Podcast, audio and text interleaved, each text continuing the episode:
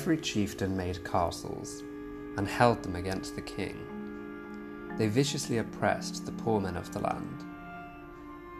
When the castles were made, they filled the land with devils and evil men.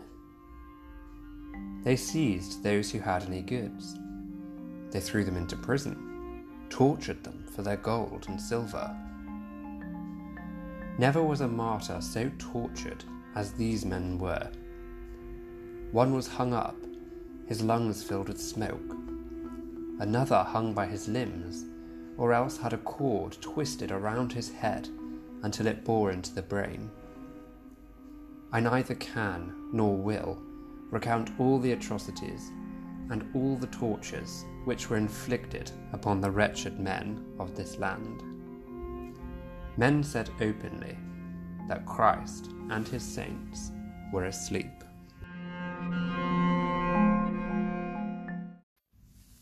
These rather harrowing words come from the last insert in the Anglo Saxon Chronicle. That's a book which was written in a monastery recording life in England. It was written, or at least dictated by, an elderly monk who was probably a first hand witness to the events he describes. Now, as with any historical source, we can't trust everything he says. We know that in this instance he is deliberately trying to shock the reader, so he may have embellished his memories, he may have exaggerated slightly. But his recordings, and others from this period, do offer us a glimpse into the state of England during the period of civil war between 1135 and 1153. The view is not a pretty one. What's very surprising is that even contemporaries like this monk found the war so utterly unbearable. Remember that whereas we think of peace as the natural state of being, we see war as something unnatural, to be feared. But in the 12th century, war was normal. That's not to say they didn't fear it, but peace was unnatural to the medieval world. Despite this harsh way of life for the people of the Middle Ages, though, there was clearly something different about this particular struggle, which made it even worse than the normal medieval experience. I want to challenge you to forget everything you think you know about the Middle Ages. Most of our preconceptions about this era are based on later developments. If you've ever watched The Pillars of the Earth, which is a drama series based on the anarchy. Forget the whole thing. It's a great story, but it's a rubbish historical narrative. In the first place, we're still looking at a society which is essentially a warlord society. Castles were being flung up on an enormous scale, but they're not the stone fortresses you think of today. They're still mostly Motte and Bailey wooden castles. In the whole of England, there were very few stone buildings. Westminster Abbey, the Tower of London, they were the most significant stone buildings, and there was a couple of towns and barons which had made use of old Roman stone fortresses, but that was it. There was also no such thing as an Englishman, not in the way you think of it. You do see the title of England, the references to the English people, but the English people then were Saxons, who spoke a language we wouldn't recognise today. The barons were Norman, but again, don't make the mistake of just thinking they're French. Normans, they spoke French, they drank wine, but culturally, and in the important things, they were essentially still Vikings, with a vastly different outlook and approach to the rest of France. Even the monarchy itself was different. Kings were the top warlords, but they were what we call prima inter pares. They were first among equals. A king was referred to as my lord, not your majesty, precisely because they were not yet set apart by a perceived spiritual difference. The divine right of kings had not yet been created. And in this warlord, barbaric, chaotic world, England was already in flux. As we've seen, the Norman King William the Conqueror had overthrown the Saxons and the Norwegians. to create a kingdom that was totally under the control of his barons. To do this, they had erected wooden castles across the country, and they had displaced the entire Saxon nobility with a Norman one. If you think there are race tensions today, you should see the 11th century. His death had ushered in years of war between his sons, until Henry I had arisen to the throne. Now, Henry was different. He had tried to amalgamate the Saxons with their Normans. He had even taken a Saxon wife and proclaimed his son to be Atheling, which is the Saxon term for the heir.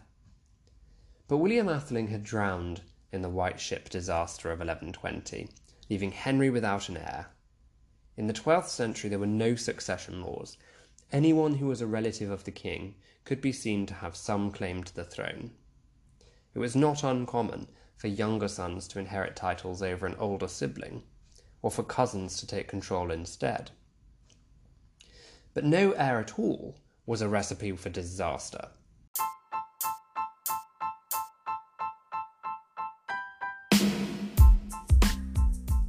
The most obvious contender, at least from her point of view, was his only legitimate child, Matilda.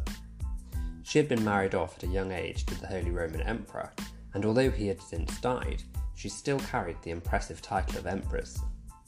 She then married the Count of Anjou, and although they had a tempestuous marriage at best, they did sire a healthy dynasty of three sons between 1130 and 1136.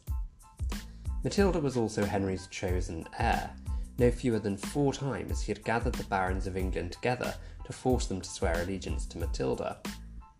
Her problem was, they didn't mean a word of it. In England, there had never been a female ruler. There wasn't even a word for it in English. The word queen meant wife, not ruler. She was also a stranger to England. She had been married off, first to Germany and then to Anjou.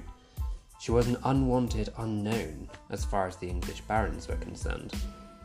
Then there was Theobald of Blois, one of the wealthiest men in France. He was the grandson of William the Conqueror, but he was also Count of Blois, Brie, Champagne, and Chartres, and that brought him enormous wealth and power. But he was much more intertwined with the French court rather than the English court. He knew himself it would be difficult to govern his French estates while also being King of England, and he too was unknown in England. Then there was Theobald's younger brother, Stephen of Blois. He was not nearly as illustrious as his cousin the Empress, or even his brother, the French Count, but he was well known throughout England. As Count of Boulogne, he was also the closest candidate to England when Henry II died. And remember that at this point, no one was monarch until they were crowned in Westminster Abbey. Geographical proximity could tip the balance in Stephen's favour. Importantly, in the 12th century, the city of London, in a throwback to their Saxon days, still claimed the right to elect a new monarch, and they elected Stephen. But the man with the power to truly choose the monarch was another of Theobald's brothers, Henry, Bishop of Winchester. Although not an archbishop, the Bishop of Winchester was the wealthiest diocese in England and Henry was the second richest man in the country. Moreover, he also served as Lord Chancellor, meaning that he literally controlled the purse strings as the man in charge of the royal treasury. So Henry had the power to make a king by crowning him, and then sustaining him by surrendering the treasury. Rather unsurprisingly, Henry backed Stephen.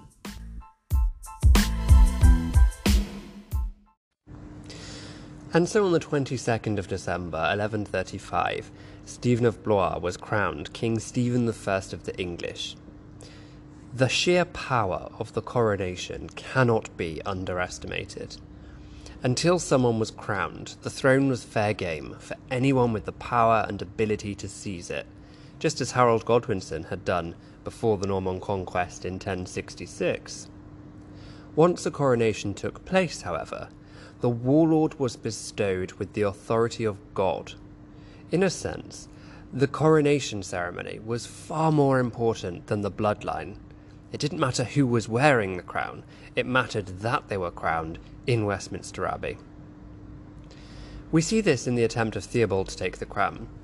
He gathered his supporters in Normandy, ready to launch his claims, but news quickly reached them that Stephen had already been crowned, and once that happened, his support pretty much just ebbed away.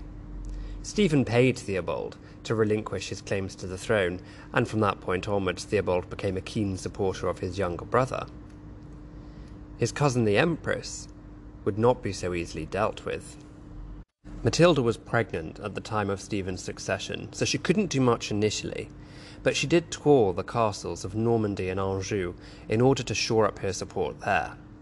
In the meanwhile, Matilda's maternal grandfather, the King of Scotland, invaded northern England, taking Cumbria and huge swathes of Northumberland. Meanwhile, Matilda sent ambassadors to the only person in Europe with the power to undo a coronation service the Holy Father, the Pope.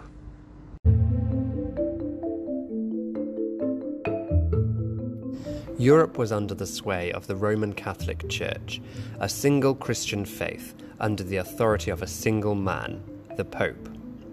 You have to remember that ever since the fall of the Roman Empire, Europe had been trying to rebuild it. By the 12th century, every country was seen to owe their spiritual obedience to the Pope, who was a sort of spiritual Roman emperor. The titles held by the Pope for example Pontifex Maximus, was an imperial Roman title.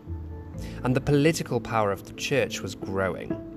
Even the Holy Roman Emperor had been laid low when he tried to defy the Holy Father.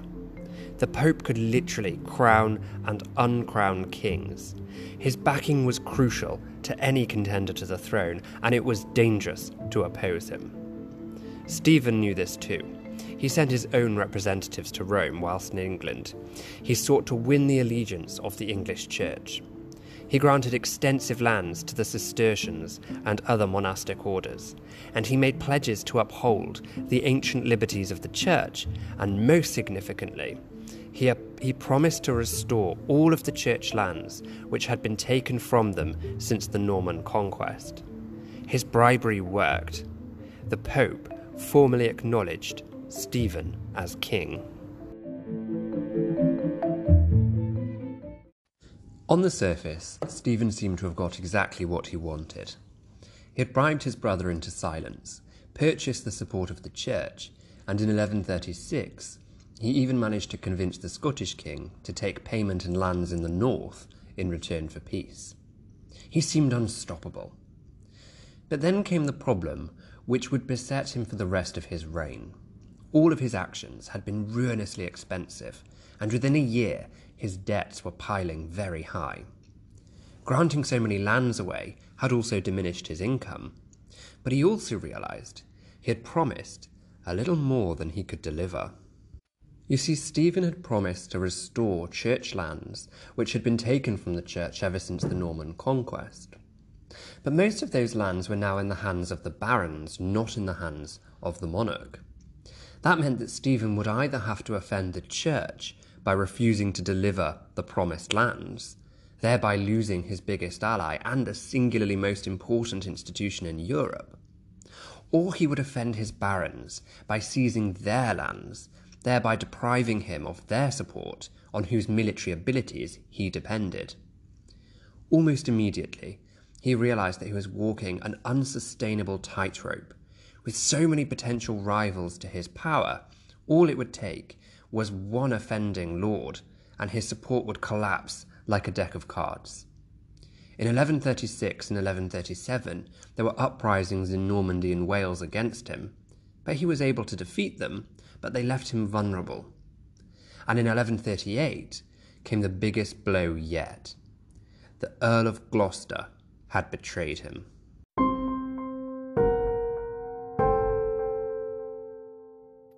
Robert Earl of Gloucester was the bastard son of Henry I and the half brother of the Empress Matilda. Initially, he had supported Theobald's claim to England, but by 1138 he had transferred his allegiance to Matilda. When news reached England of his defection, Kent and huge swathes of the southwest surged in rebellion against Stephen. In the north, the King of Scotland invaded once again and Matilda's husband, the Count of Anjou, invaded Normandy, Stephen was encircled. He had no choice but effectively to withdraw from Normandy and from the north of England, leaving the Scots and the Angevins victorious, while he focused on crushing his southern English rebels. By 1139, he had managed to restore some form of peace to Yorkshire in the south, but there was now even further danger on the horizon. The Empress was ready to invade. There had been a further development which had helped Matilda build on her support. While Stephen had been cementing control over England, Matilda had once again been appealing to the Pope. Now, the Pope had refused to swap his allegiance to her. He was still technically supporting Stephen. But by publicly considering the matter, rather than dismissing it entirely, the Pope had accidentally demonstrated that there was doubt over Stephen's position. It meant that he had tacitly acknowledged that Matilda had claim, and that meant that Stephen's barons did not feel so spiritually bound to their oaths to the king. This was dangerous territory for Stephen. In August 1139, Matilda arrived in England to a country split almost evenly down the middle. The west was hers, the east was Stephen's. It's worth mentioning here about the nature of warfare in this period. Forget the idea of fighting on the open battlefield. Those types of battles were exceptionally rare. Forget any idea you have about brave knights with colourful banners and shining armour, of easily distinguishable teams and organised tactics. The reality is, in this period, warfare was chaotic and messy. The barons did train as knights, they had their own colours, but each family had their own colours and patterns, and it had nothing to do with which side you were on. One of the biggest problems facing a medieval knight was figuring out who was on your side and who was the enemy. And the knights didn't expect to be killed. They were too valuable for that. Of course, some would inevitably perish in a battle, but the vast majority, if defeated, would be captured and ransomed. Ransoming knights was the best way to earn enough money to pay for your war. But knights also only formed a small contingent of any army. Aside from knights, there would be many hundred men at arms, that is to say, men who were reasonably well trained, often household servants and bodyguards, who knew how to wield a weapon and could be pretty tough. They would wear whatever armour they could afford, but it usually wouldn't be more than leather padding. And they would also be the bloodiest of the lot. They would have the weapons, the strength, the ability to kill, but not the value to be ransomed, so they were fighting to the death. But the biggest chunk of any army would be the peasants. They were conscripted. If you think your rent is expensive now, thank your lucky stars you were not alive then. You were literally expected to fight for your landlord when called upon to do so. And they were not paid. They were often not fed properly. They had no armour and fought with whatever weapons they could get their hands on, sometimes just sharpened sticks or farming utensils and they were the ones who were liable to be massacred when fighting broke out. And warfare during this period was almost always siege warfare. It was based around castles, but castles were designed to be difficult to take. So, if you wanted to take a castle, the most effective way of doing it would be to simply surround the castle and wait for the defenders to be too hungry to carry on. A well defended, well stocked castle might take months to take. All of this meant that when Matilda invaded England in 1139, there was no expectation that it would be over quickly. War was always drawn out and an expensive affair. For two years, the war raged with neither side seeming able to claim the upper hand, not even much shifts in the geographical boundaries. Then finally, in 1141, Matilda had a breakthrough.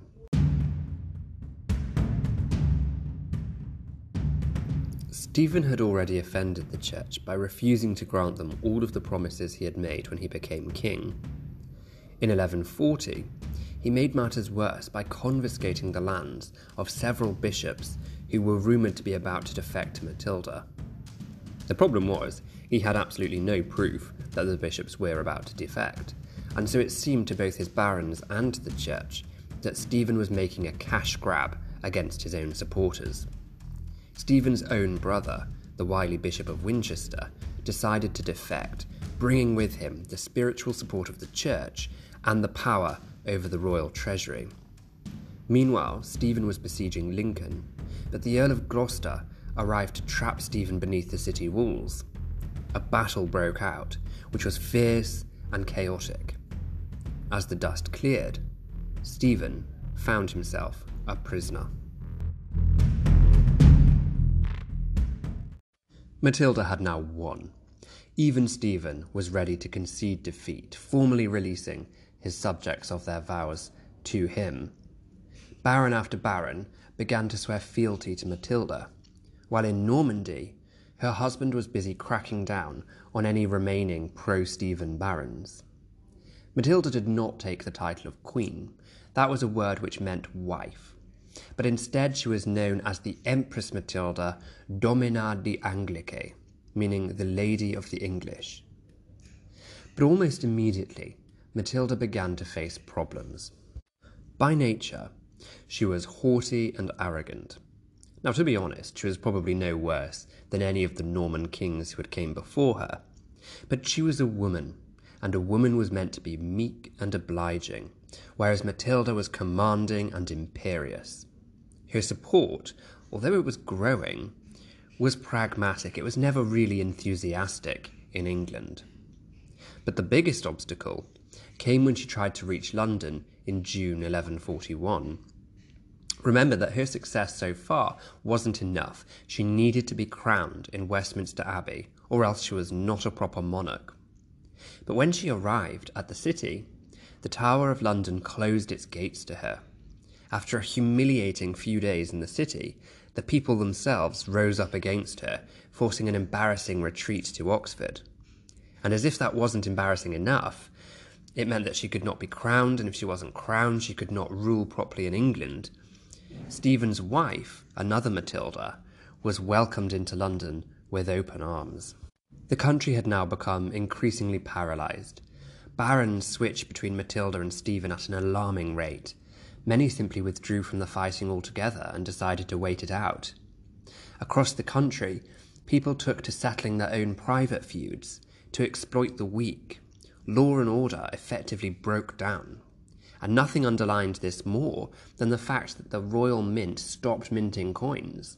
A moneyed economy, the symbol of a sophisticated state, stopped for the first time since the fall of Roman Britain. In another spin on the wheel of fortune, Henry, Bishop of Winchester, swapped sides again.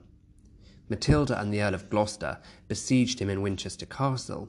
However, Queen Matilda, that is Stephen's wife, not the Empress, marched in support of him, trapping Matilda and Gloucester.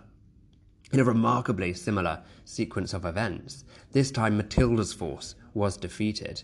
She escaped, but Gloucester was captured.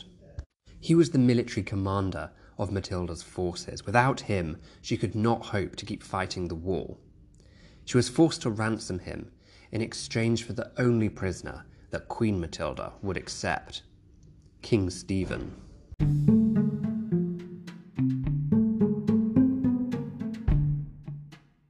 What all of this means is that by the close of 1141, there was almost no change in position for either side.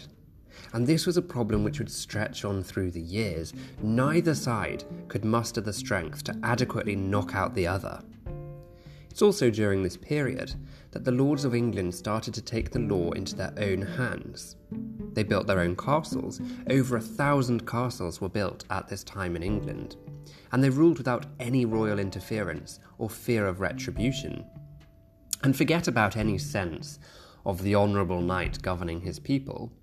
By this stage, both sides had been granting lands to their best fighters, men who were tough, brutal, and bloodthirsty. It's this period which the monk records as being one of oppression, of torture, of greed. When law and order break down, you get a playground for the unscrupulous and the nasty. And by November of 1142, Stephen had managed to pin Matilda into Oxford Castle. This was it. If he could capture her, he would finally end this war. But though he took the castle, the Empress was nowhere to be found. She had snuck out of the castle and fled across the frozen river on foot. The war was set to continue. You're probably already thinking that there's a lot of yo yoing going on, swinging back and forth, one to the other.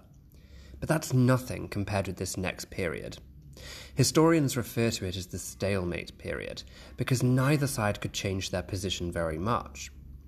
But the problem with calling it the stalemate is that it makes you think not much is going on, but the reality was far more bloody and far more terrifying.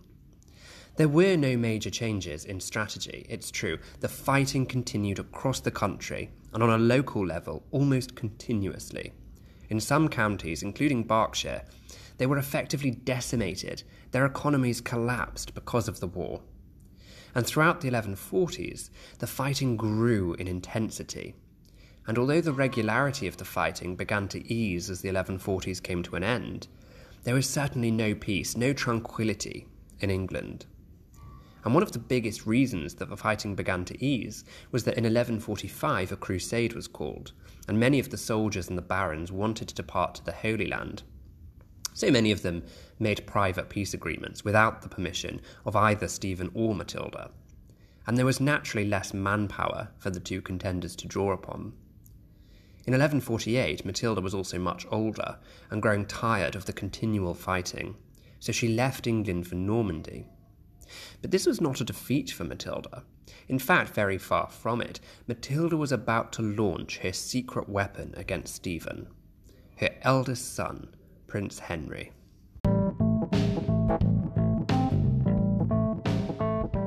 Henry had been born just before the anarchy broke out, and he was bred to fight for his mother's claim to power. Twice before he had attempted to conquer England, but he had been unable to do so with his smaller armies. But he had established himself with a reputation as a keen commander and a military leader. In 1150, he was declared the Duke of Normandy, and the last vestige of support for Stephen there collapsed. In 1151, he scandalized Europe by taking as his wife the recently divorced wife of the King of France, and she held huge lands of her own in western France, Eleanor of Aquitaine. Together, Henry and Eleanor ruled almost the entire of western and northern France, and now Henry turned his gaze towards England. In 1153, he launched his invasion with a remarkably small force, but his aim was the full conquest of England, as his great grandfather had done so in 1066. The Plantagenets were coming. In fact, his invasion proved to be rather anticlimactic. Stephen had never managed to rebuild royal authority or overthrow Matilda's supporters, and England had been in a state of paralysis since 1143. Stephen was by now old and tired. He was weary of the war and losing interest in fighting it. In 1153, his son Eustace died, leaving Stephen without an heir. In the face of this fiery young invader, Stephen effectively capitulated. He met with Henry and agreed that Stephen would remain king, but that Henry would be his heir. Within a few months, Stephen was dead, and Matilda's son was now the undisputed King of England.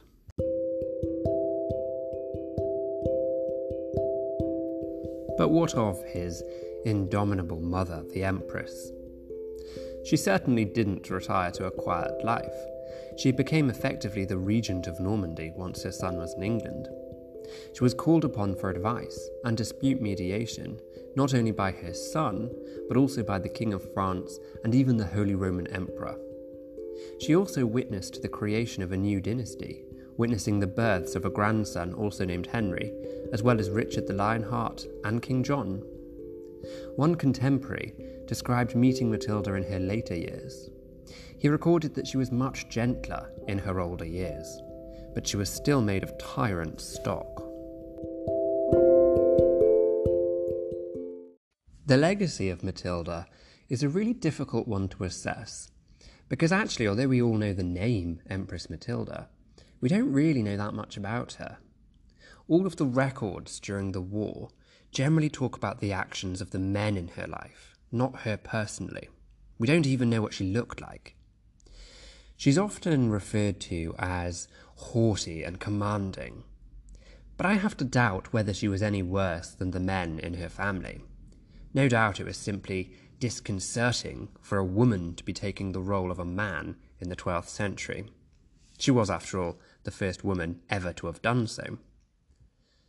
But whatever Matilda was like personally, her legacy is crucially important. She was the first woman in England to seek power and to hold it, however briefly. She established the principle that a woman could rule in her own right and inherit on equal terms with men.